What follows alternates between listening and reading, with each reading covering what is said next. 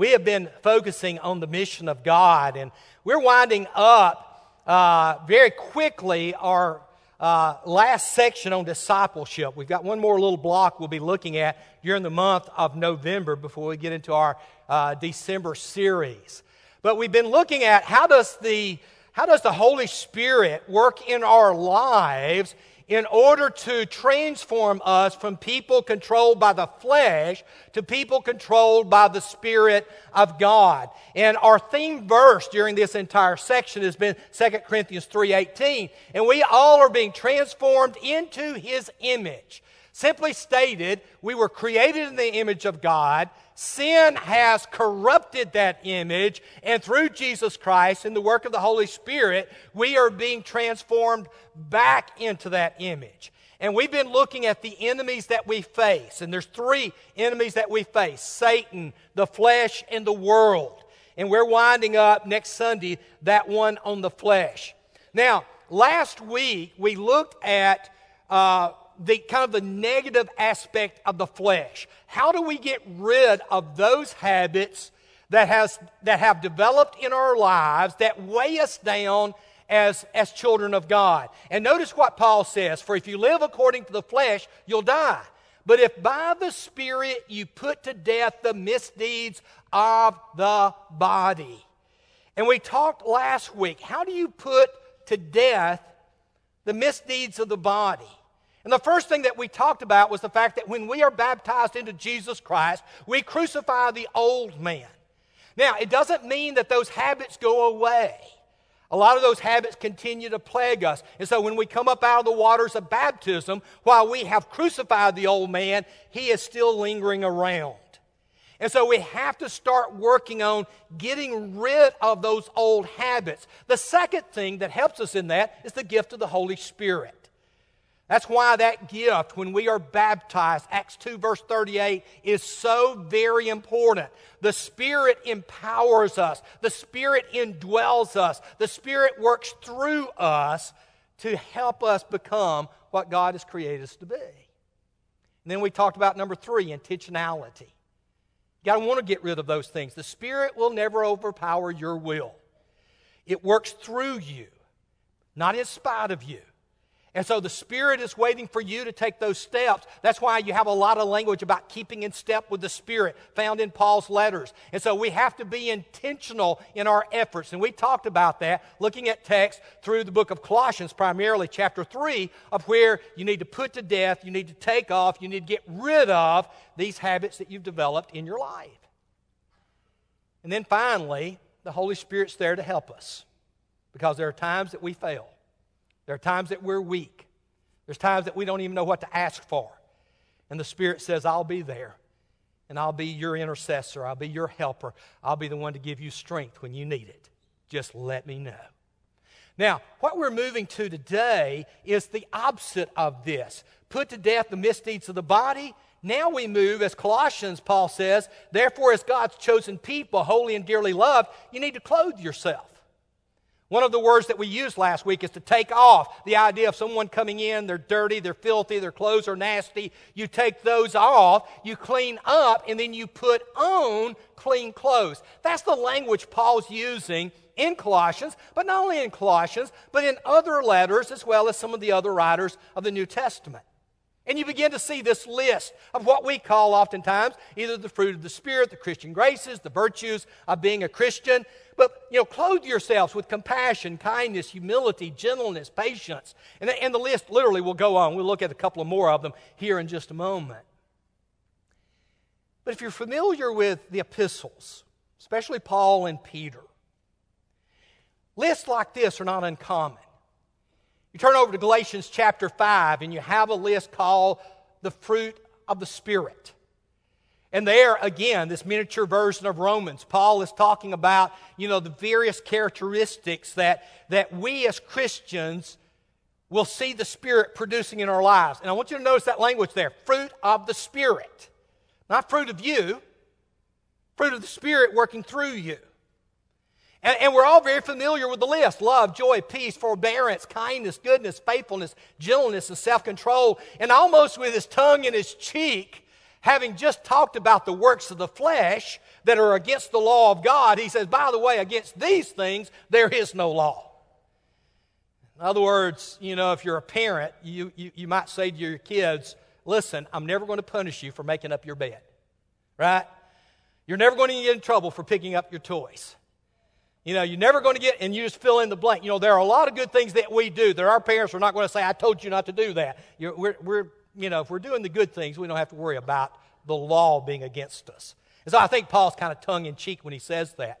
But then, in addition to the fruit of the Spirit, Peter talks about the Christian graces. And what's fascinating about that when you turn over to 2 Peter is he says, Now listen, you've, you're moving away from these evil desires through the power of the Holy Spirit. He says, For this very reason, make every effort to add. Very different approach. In Paul, it's the fruit, the work of the Spirit. But for Peter, it is what we do. And the point simply being is that the Spirit that works in Paul has to have our cooperation. I mean, that's the whole point. The Spirit doesn't work in opposition to what we're trying to do. And so here we add, and then notice, same kind of list faith, goodness, knowledge, self control, perseverance, godliness, mutual affection, and then love. And I want you to notice that whether it's Paul beginning with love and everything kind of flowing out of that, or Peter ending with love and everything building to it, one of the things that's very obvious about what we need to do as far as being recreated in the image of God is this thing we call love. You turn over to Colossians, and Paul will pick back up with some of these things we do. For instance, he says, bear with each other. Forgive one another. I love that one because forgiveness is not found in either the fruit of the Spirit or the Christian graces of, of 2 uh, Peter chapter 1. It's Paul that says forgiveness is one of those signs of the Spirit of God working in your life. And then he says, by the way, and the standard is the forgiveness that Jesus has given to you. And can we all admit that there's no one, no one who has sinned against us the way we've sinned against God? And so we can forgive. And then he ends this section with this phrase And over all of these virtues, put on love, which binds them all together in perfect unity. I call love the superglue of spirituality. Is that which takes all the other traits and puts them where they need to be and it's love. If we're going to be the people of God that we have to focus on, in other words, agape love, it's not natural and it is not easy. I think sometimes we just assume that this is something that the Spirit's going to develop in us without us really working hard at it, and that is not true at all. You know, when you think of the, of the basic loves, and there's four types found in Greek, C.S. Lewis, many, many years ago, wrote a book called The Four Loves, in which he goes back to, the, to basically the Bible, first century world, and he says that the Greeks divided love into four different words. You know, let, let's face it, we use that word love way too broadly. I mean, we, we think about love and we talk about the fact that we love our dogs and our cats. Uh, we love, amen, our football teams, right? I mean, we love our football teams, ex- except the weekends when they lose, okay? And, and sometimes that happens. I mean, we, we, we might love our job, we love our kids. Uh, by the way, we had our uh, day school open house this past Thursday. And uh, boy, a great crowd of people came. And I went over there and I bid on some things. And uh, I bought I bought some options at winning some other things. I even bought two little pies to take home, one for June and one for me. And June said, I never did see those pies. And I said to June, I didn't either. When I signed up for the tickets at winning some other stuff, I accidentally left my pies on the table there. And I'm pretty sure Lacey Potts ate my pies. Either that or she sold them again, which would have been the better option. Now, am I complaining? No. I walked in this morning and on the in my mailbox is, is a letter, Les Chapman, and I'm thinking, what is this? And I opened it up. June, close your ears. Close your ears. I won a year's worth of Culver's custard. Can you believe that? Starting in January every year, Les Chapman, not June Chapman, gets a pint of Culver's custard. And I'm like, wow, I have finally struck it rich. That is awesome. And, and so there you go. But, uh, you know, we use that word love for a lot of things, and I do love custard, yes. But there are different types of love. The Bible talks about, for instance, one type of love is family love. Family love, if, if you've ever had this opportunity, and, and June and I have experienced it three times, of going to the hospital when one of our grandchildren was being born. And every time we walk into the room for the first time to see, you know, one of our grandchildren, it was one of our daughter-in-laws who was, who was holding him. Three grandsons. And you know, you walk in and you just instantly sense that love between that newborn and his mother or her mother. I mean, what an incredible experience. John and Jennifer Six experienced it again. They've got two grandchildren coming in the next month. I mean, what an incredible experience. You don't have to be taught to love your grandchildren, do you? Now, you may have to be taught how to keep loving them as they get older, but not, you know, at first, you, we all love our grandchildren. That's why we call them grandchildren. Children, parents, that natural love. That's one type of love, and, and it's natural. A second is friendship love. I'm three years old, and next door on Highway 15, there north of Ripley, is, is Marty Hubbard. And Marty's the same age I am, and he lives right across the road from me. And, and, and a lot of days, his mother would let him come over, and we would ride tricycles together. I mean, here we are, three and four years old, and boy, we are the kings of the world. I mean, we had the best tricycles money could buy. And we just had a blast digging in the dirt. Why? Because we were best buds. And we all have experienced that natural friendship of having something in common with someone and just enjoying life with them. And then we get a little bit older and there's romantic love. The Greek word is eros.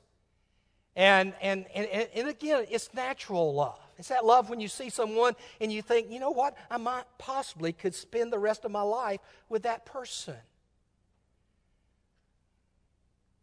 But then there's divine love. You know the word agape. We have an organization here in Middle Tennessee called Agape that helps with adoption services and counseling programs. But agape is a little bit different. Should it be natural? Yes, it should have been in an uncorrupt world, a, a world that wasn't fallen. But because of the fallen nature that so many of us get caught up in, all of us get caught up in because of sin, this becomes the most difficult of all the loves. And yes, the one that God says, that's what I want you to learn. You turn over to Matthew 22. What's the greatest commandment? It's to love God with all of our being. The second is likened to it to love your neighbor as yourself. You turn over to Matthew 5, and you have this incredibly difficult text of where Matthew records Jesus in the Sermon on the Mount. You've heard that it was said, Love your neighbor, hate your enemy. And then Jesus looks at us and says, But I tell you, love your enemies. Lord, if they if, if I loved them, they wouldn't be my enemies. No. You're, you're thinking of love very wrong. You see, agape love is not tied up with the emotions, it's tied up with the will. Agape love is the ability to want the very best for others because of the fact that they're created in the image of God, and you know that.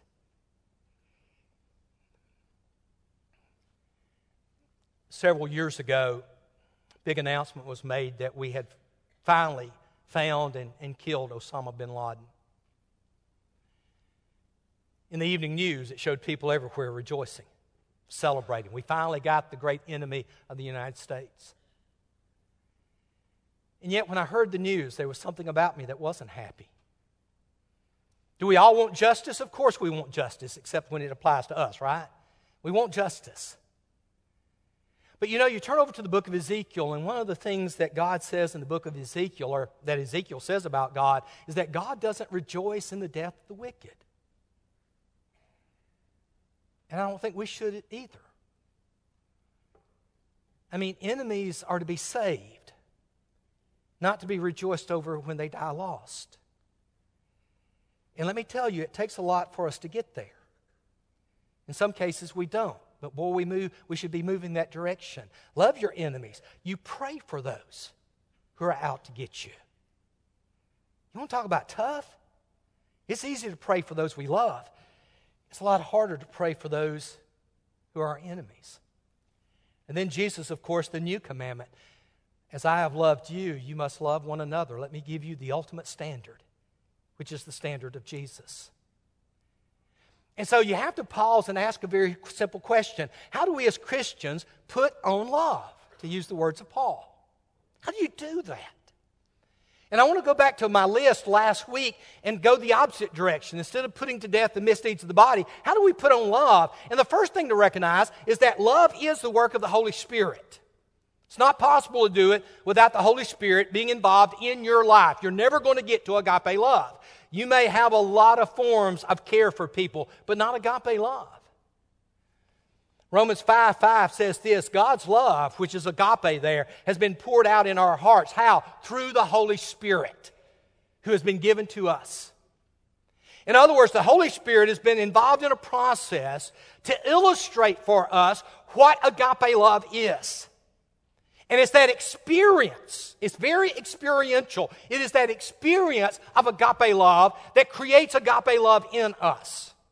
Here's the way John put it, the great apostle of love. We love why? Because he first loved us. It is experience of God's love that then causes us to go, wait a minute. You got to be kidding me. I mean, I want you to just for a moment pause and think about the fact on that middle cross was laid my sins. My sins was nailed to that cross. The blood dripped from his body on that cross, dripped to cover my sins. That body offered was a body offered for my reconciliation to God and for yours. It is the internalization of what happened, not just at Calvary, everything from the incarnation to the exaltation of Jesus. He's at the right hand of God, interceding for me and interceding for you. Saying to God, I know him. Let's keep working with him. I know her. She deserves another try. That's the God that we serve. And it's the experiencing of that love that leads us to number two, how that intentionality going the other direction. Or to put it in the words of Paul in Galatians 5, since we live by the Spirit, let's now keep in step with the Spirit as the Spirit is trying to produce in our lives what the Spirit wants us to have, which ultimately is love. You turn over to 1 Corinthians, and 1 Corinthians is fascinating, especially chapters 12, 13, and 14. One of the challenges the Corinthians had was that they were arguing a lot about spiritual gifts. You had some who could speak in tongues, some who could interpret tongues. You had some who could do healings. You had people who could prophesy. You had a lot of these spiritual gifts that were so important for the establishment of the church in the first century. And, and, and they're kind of getting competitive in those gifts. You know, I, I can speak in tongues. You know, all you have is, is the gift of interpretation. You know, and, and so they're becoming competitive in this. And so Paul steps in and Paul says, Listen, these gifts are important, but let me tell you, there is a gift that's more important than any other spiritual gift out there. And so when he gets to the end of 12, where he's kind of detailed all of these spiritual gifts, he says, Now eagerly desire the greater gifts of these that I've talked about, but I'm going to show you the more excellent way. I love the Passion Translation. And now I will show you a superior way to live that is beyond comparison. In other words, he says there is a gift that every single Christian can have, manifest, and live out in the world. And it's better than all the rest. In fact, look at what he says. If I speak in the tongues of men and angels, well, that was the big one at this time.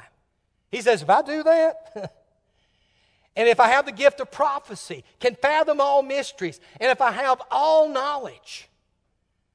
I mean, Rodney, wouldn't it be nice to have that? Wouldn't it be nice you wouldn't have to go into Hebrew Union to learn Hebrew? God just give you that ability. Boy, what a gift that would have been. You know, I mean, what if we just had the gift of all knowledge? And what if we had faith that could move mountains? What if we had such a generous heart that we would give all that we possess to the poor, even our own bodies, over to hardship to glorify God? Here's what Paul says But do not have love. I have gained nothing. What y'all think about that? Of all of those gifts, the one that's going to change the world is love. And that's why when you get to the third characteristic, this step by step walking with the Spirit, you find Paul saying, Can I just kind of help you with this concept of agape love? And if there's anything that we as Christians could do, would be simply to spend some time reflecting where are you in the Spirit's development of agape love in your life? 1 Corinthians 13, the chapter of love. Oftentimes, when I'm doing weddings, one of the things I'll say to people is here's a lot of vows, but here's a textual vow. What if you would use 1 Corinthians 13 as your vow of love to one another? And oftentimes, couples love it. Let's go with that. I love it because it anchors our marriages in this great gift of God's love. But when you look at this step by step, Paul begins very simple and he says, Love is patient. Odd one to begin with. Love is patient. God, of all the characteristics of love, why did you inspire the Spirit to list that one first? And I think the answer is very simple Les because of you. You need all the patience I can give you. And wouldn't that be true of all of us? Isn't living with one another ultimately about patience? June still has patience with me, y'all. Every day. Bless her heart. She'll look over and I'll be there at the couch and say, You threw those dishes yet? Now, what she's actually saying is, I don't know why you hadn't picked them up, taken them to the kitchen, but since you haven't, I will. And she does, bless her heart. You know. I mean, sometimes her questions are quite obvious. Are those your shoes right there? Who else would they be in our house? They're not yours, they're mine. To which June's response is, Why are they there? She's still patient with me. And I'm still occasionally, not as often, patient with her. But it doesn't touch the patience God has for me and for you. King James Version uses the old word long suffering. I like that word. I mean, God suffers long and expects us to do the same thing. I mean, if we just would extend a little bit more patience toward one another, what a difference it would make in our relationships. And that, of course, is followed by the next great characteristic love is kind. This is the only time this word kind is used in, in the New Testament. In fact, some people believe that Paul created the word. Uh, Paul would do that occasionally. You know, I don't know if y'all remember back George Bush, but President George Bush had a way of just creating words out of nothing. You know, and I always, I always thought those were some of the most hilarious. You know, I mean, in Mississippi, when you don't have a word, just make one up. You know, that's kind of the way you work. And, and that's the way Paul was. But Paul says, listen, love is kind. Love has this ability to be gentle, to show other people that you care. And, and brothers and sisters, if we're going to be people of God, we've got to get serious about this. Let me ask you today, when you go off to a restaurant, how will you, will you treat the waiters and waitresses that serves you? Will you complain? Will you fuss? Pete, I appreciate your answers, brother. Thank you for on. Boy, Pete doesn't do that, and we need to follow Pete's example. I mean, if you want to know whether or not you're showing agape love, I want you to think about the way you treat the least of the least of our world. And if you're a waitress or waiter, I'm not saying that's what you are. It's just that I'm saying that oftentimes you're the ones that we treat the worst. And we shouldn't be that way. I mean, how do we treat others? Well, last, I just want the service I paid for. I get that. But you can want that in a kind way. He goes on from kindness and he says, by the way, here's what it doesn't do it doesn't envy, it doesn't boast, and it's not proud. And let me tell you, as I go down this list, I get to this one right here, and I feel like I'm literally got a knife sticking in me. Because of the ones that Les Chapman, God is still patient with. All of these years are these three right here. I mean, the envy, the boasting, the pride. I mean, wanting instead of giving God the glory, to take the glory for ourselves. And here's Paul saying, not agape love. It doesn't do that. It does not dishonor others. Why? Because it's not self seeking. I mean, I mean, I want y'all to think about this right here. If you want to know what this right here is, this phrase right here is the opposite of the American political system. Are y'all listening to me? I mean, all you got to do is just listen to the ads on television. Because American politics is very simple. The way for me to self seek this office is to put you down, to dishonor you. And so I'm going to find everything in the world I can to make you look bad. And I mean, that's how our political system in America works today. And, and here's what's so sad about that. Even in our primaries, Democrats will do that to Democrats. Republicans will do that to Republicans until you get through the race and then you're best friends again. Y'all have seen it happen over and over again. You're the worst candidate in the world. By the way, would you like to run for me for whatever? I mean, we, we, we take this very process that is so anti love and we make it the heart of the American political system. Instead of that which says, What can I do to make my city, my county, my state, our country better? I'm apolitical. Many of you know that. Uh, I quit participating in the process a long time ago. Uh, I, appreciate America. I love America, but I exercise my constitutional right not to participate in the system.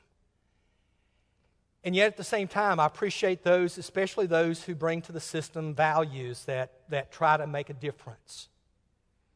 I work, as many of you know, at Riverbend, have for close to six years now. And one of the things I appreciate about uh, our governor, Governor Lee, is that Governor Lee is one of the biggest promoters of prison reform. Governor Lee knows that the best way to help people is by giving people an opportunity to know Jesus Christ. And one of the big programs we partake of here, or we participate here at, at Hendersonville, is Tennessee Prison Outreach Ministry, of where we help prisoners who are coming out of the prison system. Uh, we have a reentry center downtown, one of the best there is literally in our state. It is just a marvelous example of how to treat people who are coming out of incarceration. And one of the first things that we try to help people at TPOM do is get a job. And here's what I appreciate so much about Governor Lee. Anybody want to guess which company hires more inmates and former incarcerated people than almost anyone? It's called the Lee Company. I mean, at least Governor Lee puts his mouth, I mean, puts his money where his mouth is when it comes to saying, I want to make a difference in those who are coming out of our prison system. And I appreciate that so much. I mean, we need to be people who are caring for others. We're not dishonoring them, we're building them up. And that leads to, of course, not being easily angered. If you go back to, you know, the things you put off, you put off anger, you put off rage, you put off all of those strong emotions that oftentimes hurt relationships. And here is love. It's not that love never gets angry. We all know that but it's not easily angered. It takes a lot, and oftentimes it has to do with injustice in the world, which is what it should always be about. But then he goes on and he says, and it keeps no records of wrongs. Could I encourage you to do something for me? Would you, you, take your cell phone and erase all the negativity and all the recordings and all the pictures you've taken to have in your phone in case you ever need to use them against someone. How do you know people do that, Les? I do counseling. I see it all the time. Ooh, I need to record that. I may need that one day. I need to take a picture of that because I may need that one day. I need to record that in great detail because one of these days I may have to pull that back up. Now, it's not that we don't need to be aware of what's going on around us. Please don't misunderstand me here. I'm talking about when we're in relationships with people and we just want to make sure that we're covering all of our bases by just in case something ever happens between me and this person, I want to have enough to bring them down. And God would say, No, don't keep those records. You build people up. Now, this doesn't mean that we whitewash what has happened in the past. Please don't misunderstand me. And Brian here would be the first to say that we can't forget all the things that happened to us in our relationships. But boy, when we use them as ammunition to destroy people, that's when it goes the wrong direction. Holding people accountable, of course. But keeping record of wrongs to use them when we need them, we probably need to rethink that. Love does not delight in evil, it rejoices in the truth. And here's my favorite part of 1 Corinthians 13 it always protects, always trusts, always hopes, and always perseveres. I love that because that's what love does. Hope to the end? Absolutely. That's what I hope God does for me.